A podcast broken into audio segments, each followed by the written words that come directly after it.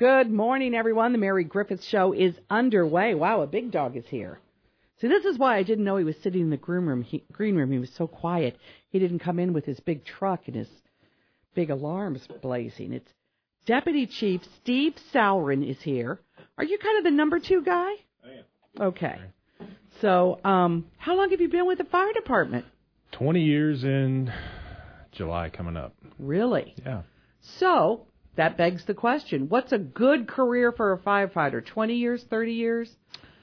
Well, depends on your age when you start. Mm-hmm. I Well, got, yeah. I got a late start, so I'm 55 right now. So, um, you know, typically it's a 30 year career if you make a start early enough, and then uh, that gets you to your, you know, You 50, get 55. 55, you can retire with full benefits? Is that the way that goes? Or 50 years old, 20 years on gets you 50%. Okay. Yeah. So you're probably going to hang around for a while. A few years. Okay, good. I've still got a student in school and just stuff. I got bills, so You mean you work the same reason everybody else does to pay bills? for the most part, yeah. Wow, that's great. Yeah. Okay, I know we've got a lot of important stuff to talk about today, but I want to talk because recruitment of firefighters is becoming more difficult. So I want to talk about your path. You said you came a little bit late to the game. Uh, you didn't join the force when you were 21. So let's talk a little bit about your path to becoming a firefighter and then the deputy chief, second highest rank uh, here at Quincy Fire Department. How'd that all happen, and how would you encourage maybe somebody else who's non-traditional like you to maybe take that step? So I was in my high school career. I knew I was not college bound. Um, I was ready to get out in the workforce, so I did that for a number of years. Um, ended up testing for the department, and actually, based on the age requirements, it was my last opportunity to test before I would actually quote unquote age out. So, um, I was on the Nauvoo department for nine years. Is that where you're from? Yes, in that area. Yeah. Okay, good. So, actually, we had uh, John Wood instructors do a lot of our training. hmm Those instructors were Quincy firefighters, and uh, I was encouraged by a couple of those guys to to come down and test, and here we are. Push your microphone up just a little bit so that it's right in front of your mouth. Just well, no, pull the whole. Yeah, pull the. There you go. right there. There you go. All right. Now you're perfect. Now I can hear you loud and clear. So you you didn't want to go to college, and then later on in life, you probably said, "Hey, where's a profession where I can help other people?" Firefighting might be it. You'd been introduced to some people that you knew, so you know it seemed like a, a career. Did the danger of it scare you? No, actually, I mean, getting a taste of it through the volunteer side. Um, and, and like I said, we did a lot of uh, training through that. That's actually where I received my initial state firefighter certification. So you started So- as a volunteer. I did, and and come to really enjoy it. Mhm. Um, I left there as the chief, actually. So, um, yeah, so I had some background in in a little bit of everything, and then walked into Quincy as your basic firefighter, and and just kind of worked my way through that. Um, continuing to train.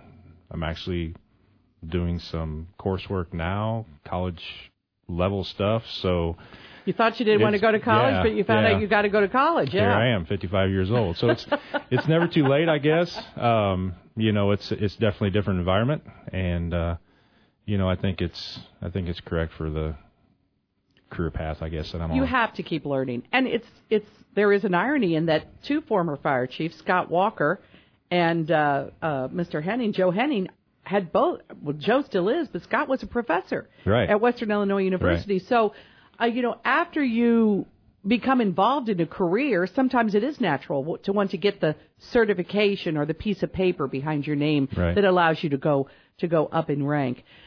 We don't have a lot of volunteer firefighters on the show because they're all busy doing something else. Sure. We always talk about the Loraine Fire Department. You know, they're right up there on the highway. They are. They get called a lot to traffic accidents.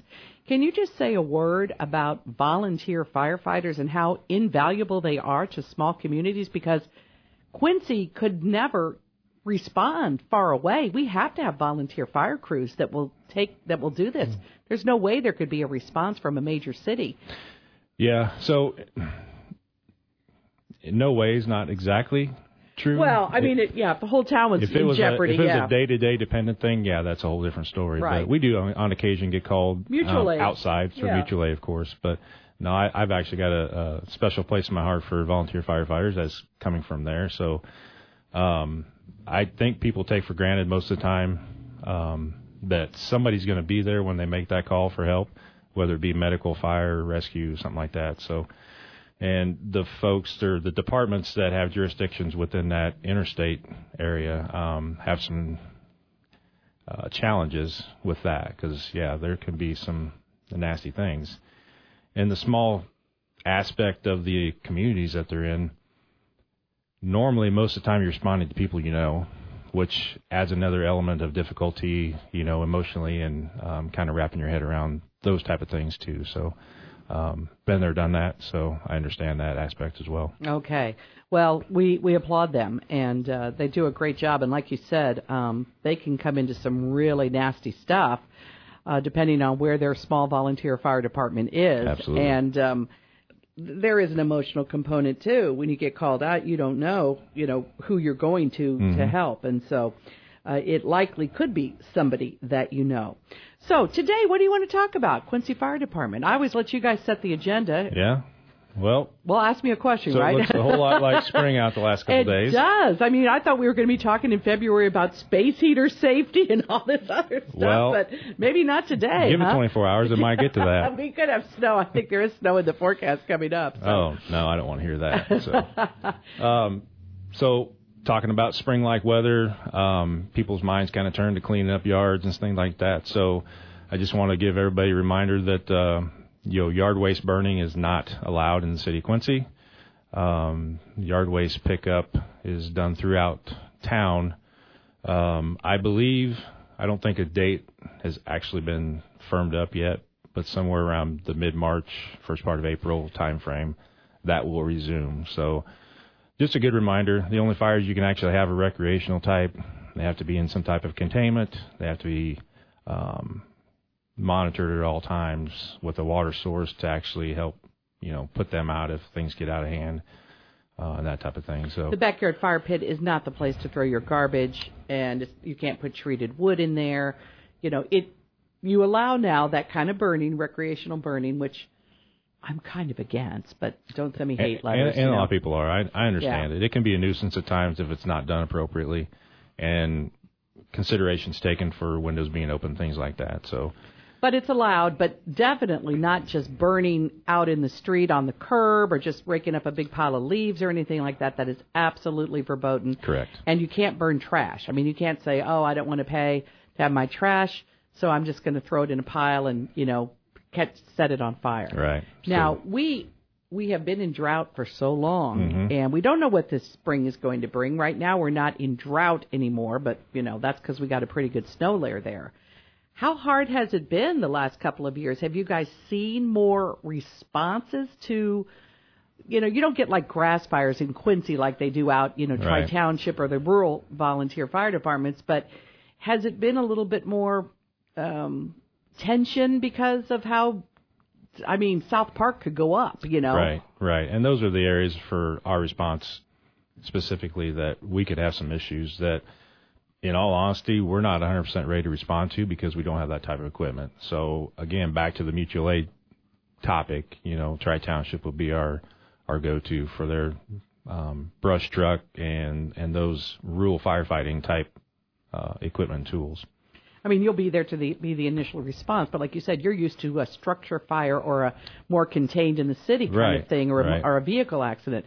If an entire grassy field like Moorman Wavering Park or South Park or you know something would catch fire and that would really start to go, Right. You would need well, you'd call in mutual aid immediately because that could be really a that could be pretty dangerous. Yeah, we want to get ahead of that for sure. Yeah. Um, you know, and I just remind people, it's like I mean, if you flick a cigarette out or something like that, I mean, on top of littering, you just don't know what's gonna, you know, if it's gonna roll down storm drain and then leaves are down there, and it just, yeah, it's just a hazard in itself. And then the littering thing is one Right. of my pet peeves. So, So be a little bit careful. Remember, you cannot burn yard waste. You cannot burn uh, your garbage in the city limits of Quincy. Um, they do have, uh, gar- you know, free yard waste pickup, and you can always take it down to the to the compost pile yourself, and of Right. course you have to pay for your garbage pickup, but that is offered by the city of Quincy as well. So it's something to remember, yeah, because spring has sprung. I'm sure we'll get winter again before it's all over. Yeah. But that groundhog may be right, man. Early spring, I think, is coming around the corner. I just hope we don't pay for it. so what else is on the agenda this time of year? Oh, you know, we were. I was talking to the guys on shift before I left, and and they were just kind of remarking to the the number of carbon monoxide calls we've had lately. Uh, some of those are erroneous. I think one yesterday was actually elevated levels. I think it's imperative upon homeowners and and uh, you know occupants to kind of understand there's different beeps for different things with the detectors. So um, if you're unsure of that, the the uh, instructions are out on the backside of that detector. So if you pull it off the wall and just kind of read and pay attention to the beep sequence and things like that, uh, it'll kind of tell you. Uh, It might be a beep, the battery's going dead, or it might be a beep, carbon monoxide is being detected. Correct. And the another sequence of beeps is you know the end of life. You know because they they do have a shelf life of about you know five to seven years depending on who makes it. So um, you know we don't mind responding, but if if we don't have to in an emergency situation, then then all the better. Well, and carbon monoxide, if you're alert and aware enough to hear the beep and you can take it off and read it, that's Right. a little bit different than you come into your parents' house and they're both unconscious on the couch and you hear a beep. Then you- Absolutely. then open up every door, call 911 and get them there. You know, I don't know if you heard, um, I'm just asking you gossip now. I mean, I don't think you'd have any knowledge of this, but if you do, great. They found this couple up in Kirksville, passed away in their home and they'd been dead for 10 days. And when the fire department came in to do an investigation right away, they d- didn't detect carbon monoxide, and the animals were still alive in the home. They haven't determined, you know, yet what that couple passed away from. Um, carbon monoxide, the reason the detector is so important is that beeping will start while you're still cognizant because what happens when you have carbon monoxide in your home, you just take a nap, right? I mean, you don't know something's Right, wrong. right. You don't understand something's wrong. You just say, gee, I'm tired. I think I'm going to go lay down. And you never wake up. Yeah, detectors will will alarm at a very low part per million to give you that advance warning. And the parts per million it actually alarms that you could probably survive, but it's it's in that specific area, you know. And I I had not heard about the Kirksville incident before, but you know, it could have been heating related. The temperatures came up, and the heater wasn't needed anymore, so the CO may have cleared out and you know, it just yeah. But that's all the more reason smoke and carbon monoxide detectors are imperative. Um, carbon monoxide again, tasteless, odorless. You can't see it, so uh, yeah. When you respond to a fire or to any situation, your firefighters have a CO detector, right, on their on their person, or how does that work? We do not for fire specifically because we're always on air anyway going into those situations. We do have handheld uh, detectors. We use the handhelds once the fire is extinguished. We've done the majority of overhaul operations, um, and we use those to make sure that we can actually safely go off of our um, supplied air. Right. I mean, you don't need it for yourself, but it's a way for you to have a device that you can detect. Yes. So if I was concerned and I thought I might have carbon monoxide in my home, you would come, and one of the things you would do is you'd be able to tell with your testing device whether it Correct. was true or not. Correct. And because it's colorless and odorless, the consequences of it are that literally it's hard to explain to people, but you don't know something's wrong. Right. A lot of people Right. just fall asleep. Yes. And of course, they never awaken because the oxygen is depleted. Yeah, if those levels continue to go up, it's um, yeah, it's unfortunate. Uh, So that's why the detection is so important. So absolutely, important. And absolutely. I know that the fire department and Golden Bridges, which is a private company, and the Red Cross, which is a, a, a you know a, a human resources, they all offer you know free smoke alarm installation. Some even offer carbon monoxide um, free installation, and yet we still hear Deputy Chief Salrin that there are homes where you go to where the fire alarm did not work, op- was not operable Right. what are, what does it take? I mean, we're giving them away. What is it going to take to get people to understand? I think the mindset is it's not going to happen to me, so I'm not going to worry about it, and and that's unfortunate. We you know we preach and preach and preach, especially through the week uh, month of October, which is Fire Prevention Month. We just want to make sure that people understand the the consequences of of not having those detectors and how easy it is to obtain them. And um, yeah, we, we'll install them through the Red Cross program. Uh, we don't just hand them over because we want to make sure that they Installed are installed, properly. they're installed in the right location. Um, you know, I see some detectors in in kitchen areas. If you have um, cooking inabilities and tend to burn things, the kitchen's a terrible place for those. Uh, they're always recommended. How am I supposed to know when my meal's ready if my Right, my smoke alarm doesn't go off, Chief? So, yeah, it's there's a little bit of of um, Well, having them in your like gotta your take. bedroom is, you know, your bedroom is an, a logical place because that Sure. would be a place where if it started to happen, you would succumb uh, before that could happen. So, Right. so safety, safety, safety. Whether it's outside burning, because we don't want to start a fire that would damage your home or a neighbor's home or start a wildfire. Uh, we want to be very conscientious about, you know, making sure our home is protected. Again, it won't prevent a fire from starting, but it will help you get out. I was reading some statistic the other day that if a fire starts within about three minutes in a home, the average size home, you, you couldn't stay in there. I mean, yeah, it becomes unsurvivable very quickly. I think I think the latest stats are fire doubles in size every minute. Um, you know, by the time we get the notification, you know, and get on scene, we're seven minutes probably through all that process, the the call taking from dispatch and all that stuff. So it becomes an unsurvivable space within you know three to four minutes in actuality. So you don't have much time anymore, and the cause of that is base mainly modern furnishings are plastic now. Um, what they call legacy type fires are fires that occurred with you know natural wood and cotton fibers and things of that sort that took a long time to actually get burning. Uh, you know, up to 10 minutes, you could have a a space that was survivable and and the ability to get out. That's not the case anymore. no, everything from your carpet to your drapes to your furniture to even the coverings on your wall, everything about your home is, um, well, it's just not very safe if it catches fire. It's it's solid gasoline. Is, Okay. is basically what it is. What else on the agenda, Steve Salrin? Um, you know, we've got, um, you know, with the cooperation, or not even cooperation, with the leadership of uh, Tri Township Fire Department, the entire county has received uh, a radio grant through the Assistance of Firefighters grant. So we're we're excited about that. Um, Tell me what that means.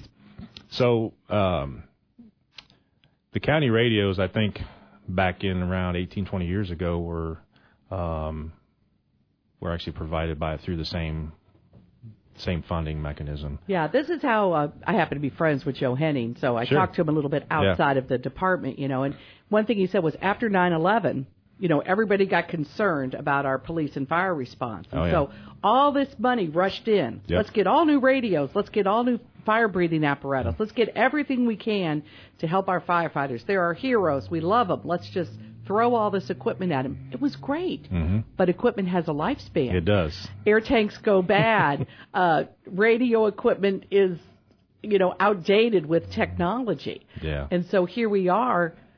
You can't just say, well, look at the upgrade we gave you, you know, 25 years ago or 20 years ago. Right. Um, it's time for something new. So what does that mean when the whole, that would mean your volunteer responders and your paid professional responders Correct. would all be able to communicate adequately with each other? Yeah, so all those resources, like you say, they're aging out. Um, unfortunately, you know, we we specifically have problems monthly, so we're kind of losing our cache of of spares and and that type of thing. So so through FEMA, and the Assistance of Firefighters grant, again, Tri Township hosted that that grant writing, so they're they are actually the host of the grant, and they will take care of all the financials and all the uh, communication with with um, uh, FEMA. Um, those radios have been ordered. Um, we've actually had some radios that did not fall under the grant program for ourselves, so we um, went to council a week or so ago, two weeks ago, uh, for approval to purchase a few more items from that. Um, we just piggybacked onto that um, vendor that received the quote or received the award of the uh, the purchase. So, yeah, waiting on that. Um, what the big thing of this radio system is is um, going to digital platform instead of analog. Um, that is in cooperation with 911 dispatch center, so they've got a big infrastructure changeover going on there as well to kind of accommodate the digital platform. And hopefully, knock on wood, that we'll see some improvement with our communications through through that. Okay, something we don't think about on the day-to-day operations, but technology. You've got to all be on kind of the same. You can't have somebody that can't receive, or you've got a real problem. Yeah, yeah. So. Okay, so that is fantastic. Can you stick around for a little bit longer? Uh, yeah, minute or two. Okay. I do have a 10 o'clock inspection, so. Well, then you can't stick around. We're going to have to ask you a question and then let you go. All right. You've got to be somewhere at 10 o'clock unless you want to run with lights. Now, that's not, a, uh, that's not, not going to do that. That's not no. going to do that. No. Okay. Let's talk about, we talk a lot with the Quincy Police Department chief about, um, he finally got to full strength and then an officer got shot. I mean, it never ends, you Right, know, it right. never ends. Where is the Quincy Fire Department? I finally have a big dog on. I can ask these questions. The younger guys goes, don't ask me, ask Alvin. Um, where are we uh, as far as manpower, woman power, whatever you want to call it? Um, and we've had one woman firefighter before in our We past. Yeah. yeah. So let's talk about you know where you are on strength, where you'd like to be, and where when are you going to be testing or adding more people to your group? Right now, our roster is full. Um, And what is full? Uh, 60. 60 sworn personnel is, is full. That includes the three uh, administrative roles, chief and deputy chiefs. So um, we're we're set in pretty good shape right now. Um, our testing numbers are down like they are throughout the state and the nation, um, but we seem to keep kind of pulling enough to to make it work. Um, unfortunately, there's departments that are struggling with that uh, significantly. Um, so we're anticipating a retirement uh, later this year. So um, we'll try to get them into the fall academy, uh, get them through the initial onboarding process, and get them into fall academy, and try to stay ahead of that um, best we can. So Why aren't more women attracted to firefighting? I don't know. I mean, in the larger departments, you see you see women, um, and they advance up through the ranks and and up into chief roles. I I don't know if we're not doing a good job, maybe re- recruiting with that, but um, everybody's got the same opportunity. They have to make the same requirements, so. Um, I don't know. It's it's a different occupation for sure, and it's definitely male um, dominated. I don't know if that's intimidating to some some folks or Well, it's always hard to be the only one. And Right. let's face it, until if Quincy has 60 firefighters and two join, you know, I mean, they're still very, very outnumbered. So a lot of it may be comfort. And maybe they'll have to start at a bigger city fire department and then say, I want to move back to my hometown. You know, it may be more possible that you'll get somebody transferring in. How, like, I know chief of police, they try to hire experienced officers mm-hmm. and transfer them back in. Is that hard for Quincy? Do you not pay as well? Or can you try to attract, you know, somebody that's already got 10 years of firefighting experience to come and join the, the group? We actually do. We um, our pool of candidates we hire from Hannibal. We hire you know out from them and Tri Township as well, depending on how much time they have on and where they're at in their career. But um, yeah, we do actually draw from those two departments in the area. And you Yeah. also send to those departments because a lot of chiefs of Tri Township does. have been passed. It does cycle back that yeah, way. Yeah, it cycles yeah. back. Yeah. Yeah. So we do have one female on our list that she is, um, if not already going through the background stuff, we're doing that right now. So in anticipation that uh, we may have a spot for her. So um, I we would welcome that. To be honest with you, we kind of need that um, that shake up a little bit. But uh, yeah, we'll see where it goes. And um, our te- or our list, our hiring list will expire at the end of this year. So we'll be testing again. It's a two year list. And, Well, it's a little bit different too because it's like you know I remember when I was a rarity, a woman in radio, rarity, and now you look on it, it we're the majority. Oh, yeah. I mean, Yeah. but I don't have to sleep with these people. Not that we'd sleep in the same bedroom, but you know, I mean, it, I don't eat every meal with Quaid. I don't go home at night with Quaid. Right, You know, right. I mean, it's different because firefighters, if you're on a traditional firefighting shift where you work a 24 hour shift, uh, you are like, ugh, if somebody's getting on your last nerve or if you just don't get along with somebody, I mean, it's like you are there. It, it could Yeah. be tough. It could be tough. Yeah. Okay, so it's going to take a special person. It's Yeah, not going to be me. I couldn't begin to pass the physical requirements. I tried one time just as a you know just as a as a young journalist. Right. I said I'm going to take the police and firefighter test. I'm going to see if you know I'm young. I'm got good lung capacity. Oh, give me a break. Yeah. So it takes a very special, strong person.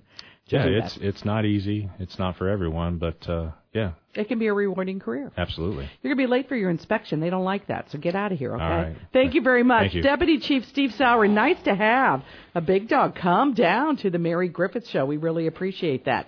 We're going to head up to the Ursa Farmers Cooperative, see what's happening on the farm markets today.